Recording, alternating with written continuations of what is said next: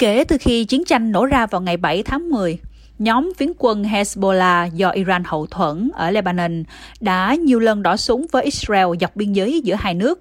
Hezbollah bắn tên lửa và rockets vào Israel và Israel đã đáp trả bằng các cuộc không kích và pháo kích. Truyền thông địa phương ở Lebanon cho biết một máy bay chiến đấu của Israel đã bắn tên lửa vào một số ngôi nhà ở khu vực Bin Chaubi của Lebanon. Một cuộc tấn công tên lửa đã giết chết Ibrahim Bazi, 27 tuổi, anh trai Alice Bazi và vợ của Ibrahim, Sorok Hamod. Cô Hamod gần đây đã được thị thực Úc và cô cùng chồng là Ibrahim đang lên kế hoạch cho cuộc sống ở Úc. Thị trưởng Binzabi Afri Bazi cho biết, thị trấn của ông trung lập trong các cuộc xung đột Israel và Hamas và cuộc không kích này hoàn toàn là một cú sốc.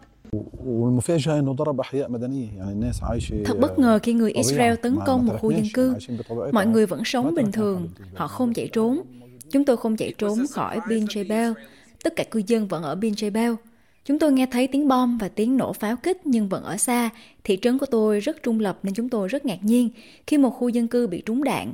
Thường dân, một người chồng từ Úc đến đón vợ của mình. Họ đang dành thời gian cùng với anh trai tại nhà. Thật sự đó là một bất ngờ đối với chúng tôi. Hãng tin AFP cho biết Hezbollah đã tuyên bố Ali Bazi là một trong những chiến binh của họ. Cả ba đều được chôn cất sau đám tang ở miền Nam ở Lebanon, nơi quan tài của họ được treo cờ Hezbollah. Khi được hỏi về những cái chết, Bộ Ngoại giao và Thương mại cho biết họ đã xác nhận cái chết của hai công dân Úc trong cuộc không kích ở miền Nam Lebanon. Họ cho biết Đại sứ quán Úc tại Beirut đã sẵn sàng hỗ trợ lãnh sự cho gia đình nếu được yêu cầu. Quyền Bộ trưởng Bộ Ngoại giao Max Dreyfus cho biết, chính phủ liên bang đang xem xét các tuyên bố của Hezbollah để đánh giá tính xác thực của chúng. Chúng tôi biết về thông báo của Hezbollah tuyên bố có liên hệ với một trong những người Úc bị giết. Chúng tôi đang tìm cách xác minh sự thật. Tuy nhiên, Hezbollah là một tổ chức khủng bố được liệt kê theo luật pháp Úc, có quân đội hàng ngày ở miền nam Lebanon, bao gồm cả bắn tên lửa cũng như các cuộc không kích. Đối với người Úc ở Lebanon, chúng tôi khuyên bạn nên rời đi trong khi vẫn có các lựa chọn bay thương mại.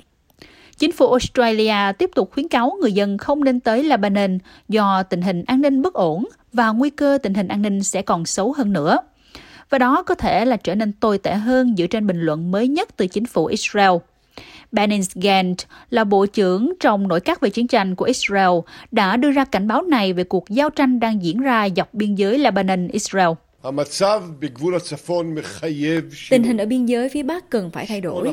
Thời gian cho một dàn xếp chính trị sắp hết. Nếu thế giới và chính phủ Lebanon không hành động để ngừng bắn vào các khu định cư phía Bắc và giữ Hezbollah tránh xa biên giới, IDF sẽ làm như vậy. Các quan chức y tế Palestine cho biết quân đội Israel đã tiến hành các cuộc tấn công dữ dội khắp trung tâm và phía nam giải Gaza, khiến hàng chục người thiệt mạng. Hàng nghìn gia đình Palestine đã chạy trốn khỏi cuộc tấn công trên bộ mở rộng của Israel và một số nơi tị nạn quá đông đúc còn lại ở Gaza. Những người mới di tản đang chạy trốn khỏi một số trại tị nạn được xây dựng ở trung tâm Gaza, vốn là mục tiêu trong giai đoạn mới nhất của cuộc tấn công trên bộ của Israel. Một trong những trại như là Bruzi bị pháo kích dữ dội suốt đêm qua khi quân Israel tiến vào. Bộ Y tế ở Gaza do Hamas cai trị cho biết hơn 21.100 người Palestine, hầu hết là phụ nữ và trẻ em, đã thiệt mạng kể từ khi chiến tranh bắt đầu. Trong đó có gần 200 người trong 24 giờ qua. Việc xác định số người thiệt mạng không phân biệt dân thường hay chiến binh.